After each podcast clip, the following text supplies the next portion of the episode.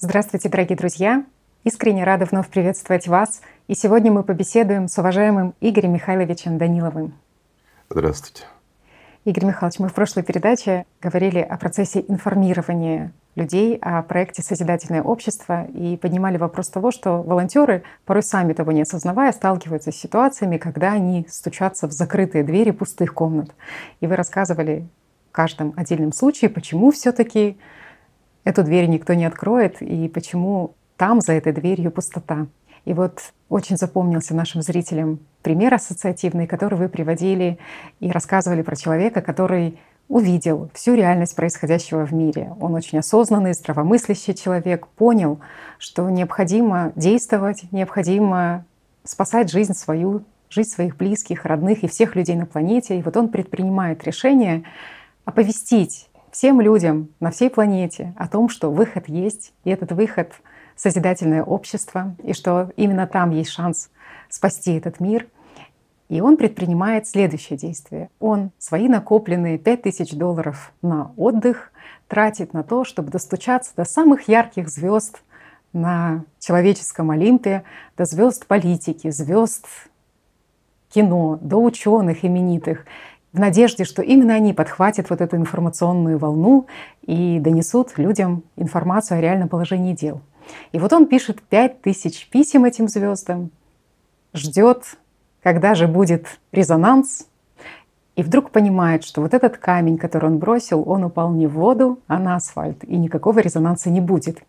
И вы знаете, очень многие наши друзья, которые являются волонтерами проекта «Созидательное общество», они узнали себя в данном примере, и вот они говорили, да, теперь мы знаем, как нехорошо поступать. А как же поступать все-таки правильно? Какова все-таки альтернатива в данной ситуации? Как можно было распорядиться данной суммой для того, чтобы все-таки КПД от информирования был максимальным или гораздо выше?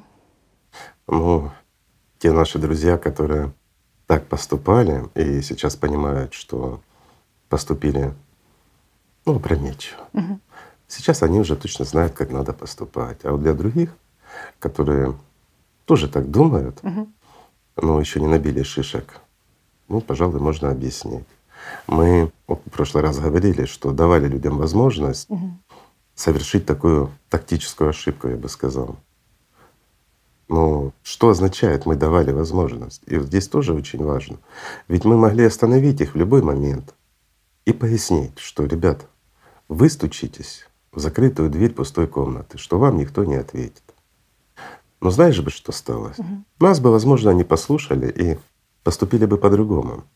Но внутри они бы все равно оставляли надежду на то, что да не может быть. Знаешь, вот те, кто передо мной делал, угу. вот неправильно доносили информацию. Ну вот что-то они так изложили, не так подошли к тексту. Со мной все будет по-другому. Конечно, я ведь понял. Да, да, да. Раз я понял, значит, я смогу объяснить угу ну, нашим звездам, нашим жителям Олимпа, что это очень важная информация, и что в действительности даже им сейчас идет прямая угроза. Не только ж нам. Пострадают все. Цербер, он же не выбирает, кого есть. Правильно? Угу. Точно так и было бы. Ну так это Сознание всегда рассказывает, что это ну, было с кем-то, но со мной так не Со мной так не будет, потому что я смогу достучаться. Ну, практика показывает другую. А практика — это настолько упрямая вещь, друзья, что спорь не спорь, а это жизнь. Это как математика. Опять-таки, как было бы правильнее поступить? Практически в любом случае, но в данном случае вот идет речь о волонтере, который решил пожертвовать отпуском, потратить пять тысяч оповещения людей. Угу. Ну, есть, конечно, масса вариантов. Но самый простой и наиболее приемлемый был бы для него, да, это взять эти деньги и поехать в отпуск, как хотел. Угу. Ну, действительно, друзья. Ну а кто мешает поехать вам в отпуск и там рассказывать людям о созидательном обществе? Никто. И толку было бы, поверьте, намного больше, чем надеяться на вот этих звезд. Мы уже рассказывали, что стучаться к ним бесполезно и бессмысленно. Но надо понимать, что политики, они загнаны в определенные условия, и от них практически ничего не зависит. Они начнут говорить о созидательном обществе лишь тогда, когда будет электоральный запрос, когда большинство их избирателей будут требовать от них как раз построения созидательного общества. То есть тогда у него выхода не будет у политика. он будет идти с программой созидательного общества, а если таких людей будет практически сто процентов, значит будут и выполнять. Ну тут далеко не уйдешь. Звезды, ну того же кино, как ты сказала, там шоу-бизнеса, еще чего-то.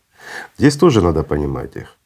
Люди, которые ну, забрались на Олимп, благодаря своему труду, сложившимся обстоятельствам, неважно. Они прекрасно понимают, что они на этом Олимпе лишь временно. И мы уже говорили, у них возникает уже ненависть к людям. Ну, потому что они зависимы от людей. Естественно, они в каком-то смысле уже становятся социопатами. Это естественный процесс. Плюс они бы пришли и за большие деньги рассказали.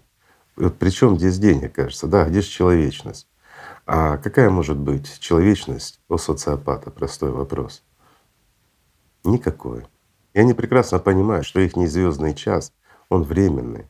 И естественно, если сейчас они не заработают или придут бесплатно к нам, значит они должны будут бесплатно ходить и к другим. Правильно? Mm-hmm. Ну, они не для того старались, скажем так, и положили собственную жизнь, крапкаясь на этот Олимп для того, чтобы потом служить какому-то человечеству. Это лишь, знаете, красивые слова. А на самом деле они оторваны от мира, у них свой мир, котором они существуют, в своих иллюзиях, в своих ценностях, и они далеки уже от наших. Взять ученых, угу. ну тоже, да, звезды с мировыми именами и тому подобное. И их фамилии в книжках, которые они издают, стоят первыми. Но в действительности эти книжки пишут те, чьи фамилии стоят последними. Этих людей, конечно, жалко. Стучаться им, людям, которые знают лишь, как строить карьеру, как получать гранты и выживать в этих тяжелейших условиях современного потребительского формата, ребят, ну им наукой заниматься некогда. А поддерживать созидательное общество, ну тоже, знаете, это для них, если они зависимы от грантов, зависимы от тех же жителей Олимпа, ну, чревато упасть с хорошего, удобного кресла. Ну, будут они так поступать? Да нет, конечно. Но это опять-таки чей КПД выше? Для общества, для вас. Того, кто работает в шиномонтаже и приносит пользу, занимаясь еще развитием созидательного общества. Или тот ученый с нулевым КПД для человечества, пожирающий, как черная дыра ваши деньги, а по факту являясь непроходимыми джунглями, закрывающими свет науки. Такова действительность. И это одна сторона. Другая сторона, если бы они были действительно настоящими учеными, они бы уже давно сами пришли к нам. Ведь многие приходят. Те, кто действительно понимает, и те настоящие ученые, которые способны сами дорыться до того, о чем мы говорим. И таких примеров много.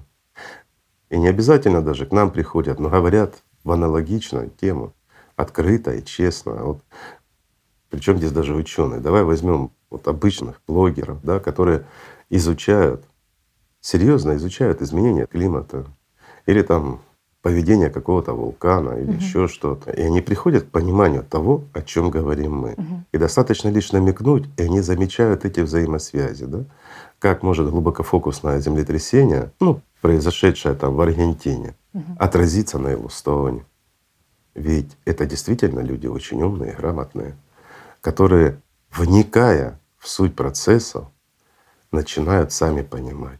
Ну вот мы сейчас сказали о глубокофокусных землетрясениях. Совсем недавно, ну буквально чуть-чуть времени назад, мы говорили о том, что в ближайшее время начнутся такие проблемы, те же ученые с большими именами, с фамилиями в книжках на первом месте рассказывали нам и всему миру о том, что мы заблуждаемся, что такого быть не может. Землетрясение может быть лишь в коре, а она не такая уж и толстая. Ну не может быть, да? Но оно же происходит. Прошло чуть-чуть времени, и мы увидели на глубине 80 с лишним километров, 409 километров, 610 километров. И оно обязательно сказывается на тех вулканах, которые завязывают шнурки уже на своих кроссовках. Собрались стартовать. И это видно. Поэтому кто ценней? Угу. Вот проще говоря, да? Угу. Те люди, которые дошли до этого понимания и вот эти связи уже сами отследили без наших подсказок. Или те ученые, которые до сегодняшнего дня толком не понимают, как могут образовываться глубокофокусные землетрясения, ведь там нет коры, трястись нечему, там жидкая среда. Такие лжеученые становятся опасны для общества, когда правда Очень скрывается. Угу, угу. Они будут бороться, отстаивать угу. свою идею, которой у них по факту нет. Угу. И они будут противоречить всему и вся. Из-за таких ученых, в кавычках, как раз и прогресс весь сдерживается. Mm. И самое страшное, что они не несут за это ответственность. Когда они говорят, этого не может быть, а это происходит, он должен сложить все свои полномочия, публично признаться, что он потратил колоссальные деньги налогоплательщиков в пустоту и хотя бы извиниться и покинуть науку, потому что ему не место там. Кто-нибудь так поступил за последние десятилетия, скажите, пожалуйста. А так должно быть.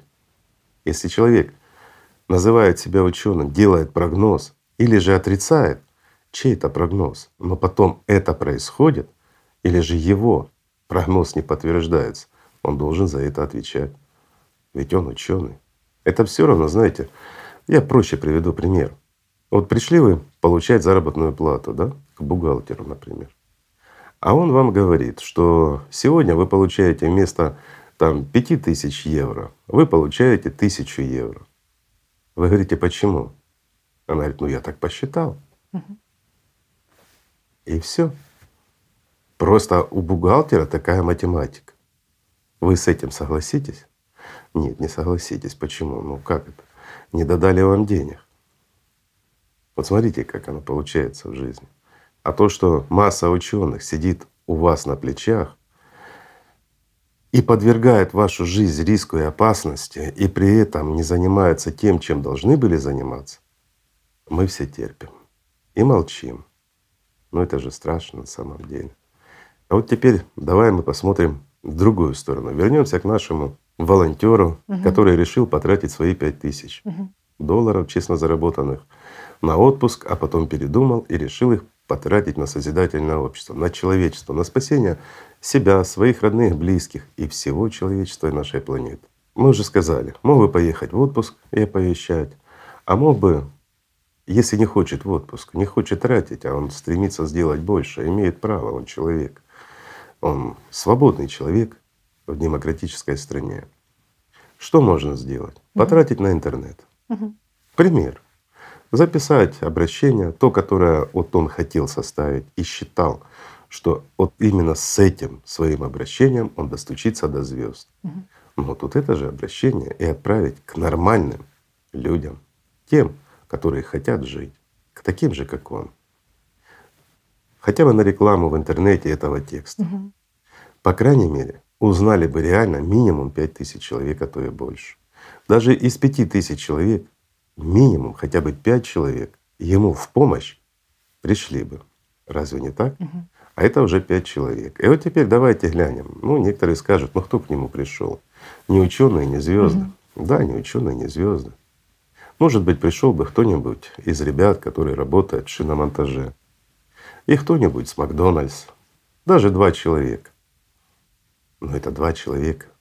Это два молодых человека, которые хотят жить и у которых будущее впереди в опасности. И им есть за что переживать. И они могут трудиться, и они поняли всю глубину проблемы.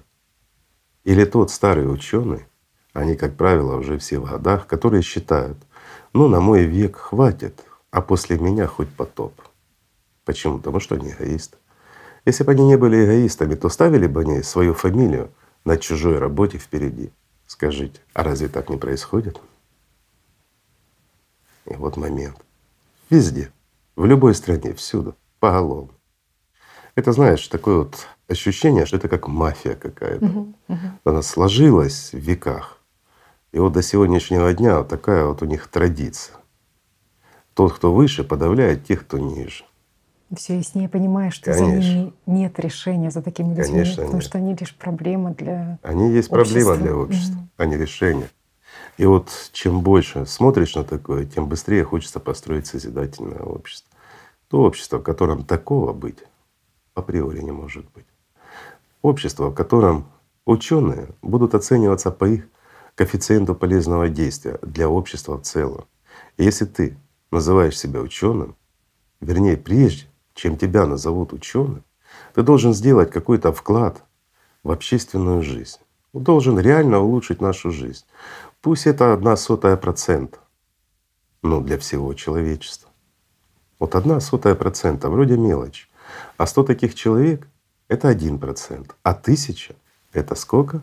Это уже десять процентов. А что значит улучшили жизнь на десять процентов? В созидательном обществе, где угу. все есть и все прекрасно. Это очень много. И вот смотрите, небольшая группа людей, а сейчас их миллионы под именем ученых. А там небольшая группа по сравнению с современностью и улучшает нашу жизнь на 10%. Насколько сейчас улучшается наша жизнь, скажите, каждый год? Ну, хотя бы, хотя бы каждый год. Вот и ответ. Угу. Что лучше? Лучше нормальные люди с энтузиазмом, чем, извините, пустая надежда. Я скажу так, если хочешь увидеть круги от своих действий, от брошенного камня, бросай в воду, не кидай на асфальт. На асфальте ты не увидишь. Все очень просто, друзья. Ну, некоторые скажут, ну как вот пять тысяч и два помощника угу. всего лишь. Но, друзья, еще раз скажу, пять тысяч человек, которые реально ознакомились с созидательным обществом, с тем, что вы вот отправили. Разве это плохо? Да, они инертные, они бездействуют. Пришли лишь два помощника активных, как мы говорили, да, с шиномонтажа и с Макдональдс. А остальные остались дома на диване, но они знают о созидательном обществе, они знают о проблемах с климатом. И когда Цербер придет в их огород, во всяком случае, они хотя бы смогут пожалеть о том, что вовремя вас не поддержали. А с другой стороны, когда они увидят еще кого-то, возможно, заинтересуются, изучат и углубятся. Может быть, не в то время к ним пришло ваше послание, и они были не готовы. А вот увидят, как Цербер гуляет на чужих огородах, и, глядишь, вдохновятся, чтоб к ним не пришел. Вот и еще помощники. Правильно? Да. Инвестировать деньги нужно как раз-таки в людей, вот так вот Правильно. в распространении. А какой смысл инвестировать угу. в пустоту? Угу. Инвестировать в реально пустую комнату, угу. где якобы кто-то есть. Нету там никого. Во всяком случае, очень часто в тех комнатах, в которых сидят звезды Олимпа, простая пустота. И вкладывать свои средства туда не стоит. Это подобно черной дыре. Знаете, что всасывает всю материю, но там она и остается. А нам, друзья, нам в короткий срок нужно построить созидательное общество. Мы делаем все, что можем, все, что от нас зависит. И это правильно. Игорь Михайлович, ну еще такой момент хотела с вами обсудить. Очень много инициатив предлагается людьми, и в частности такая инициатива. А почему бы не сконцентрировать все усилия и все наши возможности на том, чтобы проинформировать людей в конкретной стране, в конкретной стране построить созидательное общество. И вот именно это послужило бы прекрасным примером для дальнейшего распространения информации о созидательном обществе. Люди бы в других странах тоже захотели бы жить так прекрасно. Вопрос, можно ли построить созидательное общество в отдельно взятой стране или в группе стран? Невозможно, друзья. Угу. Мы уже говорили по этому поводу, но раз вопрос возникает опять, я думаю, стоит ответить. Угу. Смысл заключается в том, что в отдельно взятой стране или же даже в содружестве стран, даже самых богатых, самых сильных стран этого мира, если мы их соберем, разделим мир напополам, в одной половине мира соберутся все самые богатые страны, самые успешные, а в другой останутся самые бедные. И вот мы в самой богатой части начинаем строить созидательное общество. Получится что-то? Ничего. Максимум, что получится, это ну, сделать потребительский формат социальным уклоном, не больше. Почему? Объясняю. Те страны, которые останутся существовать, даже несколько стран, если останется, в потребительском формате, они будут соперничать с теми странами, в которых развивается созидательное общество. Значит, они по-любому, исходя из потребительского формата, будут готовиться к войне, будут вооружаться, будут создавать свои армии, и они будут являться военной угрозой для стран, принявших созидательное общество. Значит, в тех странах, которые приняли созидательное общество, придется также создавать армию, также разрабатывать новые виды оружия, и мы приходим к тому, что умнейшие люди нашей планеты, те, которые бы могли сделать нашу жизнь лучше и делали бы ее, они вынуждены будут работать в закрытых КБ и создавать новые виды вооружения. Вот вам и ответ. Плюс экономически это будет нереально. Или же мы строим созидательное общество во всем мире и раз и навсегда прекращаем со всеми войнами, со всеми распрями, со всеми разделениями на языки, на нации, на все остальное, с разделениями на большинство и меньшинство. Нету такого понятия большинство и меньшинство, есть понятие люди, есть понятие земляне. Вот что важно и главное. Мы должны раз и навсегда покончить со всем злом, ненавистью, ну и со всем, что нам, скажем так, навязал потребительский формат за все свои шесть тысяч лет существования. И тогда перед нами откроется новый мир. Но во всем мире. Другого не будет. Или ничего, или все. Знаете как? Как говорится, в банк угу. По-другому ничего не получится. Я скажу проще. Или Цербер, или созидательное общество. У нас выбора нет. Хотим мы этого или не хотим. Если мы люди и мы хотим жить, то мы должны строить созидательное общество, потому что это действительно единственный выход для нас. Неважно, как мы его будем называть. Кому-то может не нравиться название «созидательное общество». Ну, захотят его назвать по-другому. Неважно, как мы его назовем. Важно, чтобы суть не менялась. И тогда будет все хорошо, угу. правильно? Игорь Михайлович, ну вот многие понимают уже и слышали, что созидательное общество — это общество людей равных, равных возможностей. И опасаются, а будет ли в созидательном обществе, например, упразднена та же частная собственность, либо же частная собственность сохраняется в созидательном обществе? Ну, скажем так, коммунистическая идея, где отсутствует частная собственность, угу. в данном случае неприемлема. Обязательно должна быть частная собственность, частный дом, частная машина. Ну, если тебе принадлежит кусок земли, я образно говорю, и ты хочешь на нем выращивать помидоры, когда у тебя есть дома репликатор, ну это твое личное дело, выращивай. Это твоя частная собственность. Другое дело, что нельзя будет иметь частной собственности то, что нам дает природа. Нельзя держать частной собственности воздух, ну, скажем так, землю, то, что в земле, океан. Ну как, это все наше. Вода, ведь мы же не производим, хотя репликатор будет производить все. Но понятие частной собственности должно распространяться на то, что действительно человеку необходимо, и то, что в действительности может ему принадлежать, не ущемляя права, скажем, других людей. Правильно? Угу. А так как сейчас вот, есть в частной собственности недра земли, друзья, как это понять? А сейчас дошли до маразма, что уже хотят торговать воздухом. Ну, вернее, не воздухом, а выбросами, которые производит человек, углекислым газом.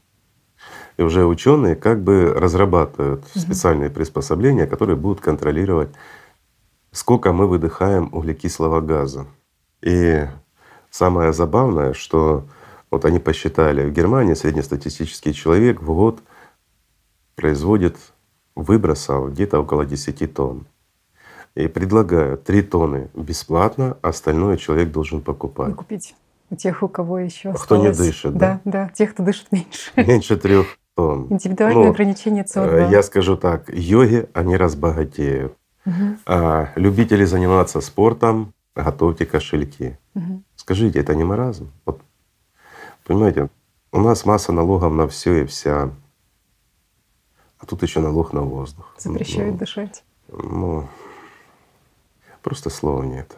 Я скажу так, или же созидательное общество, или Цербер. Потому что дальше мы скатываемся уже да нельзя.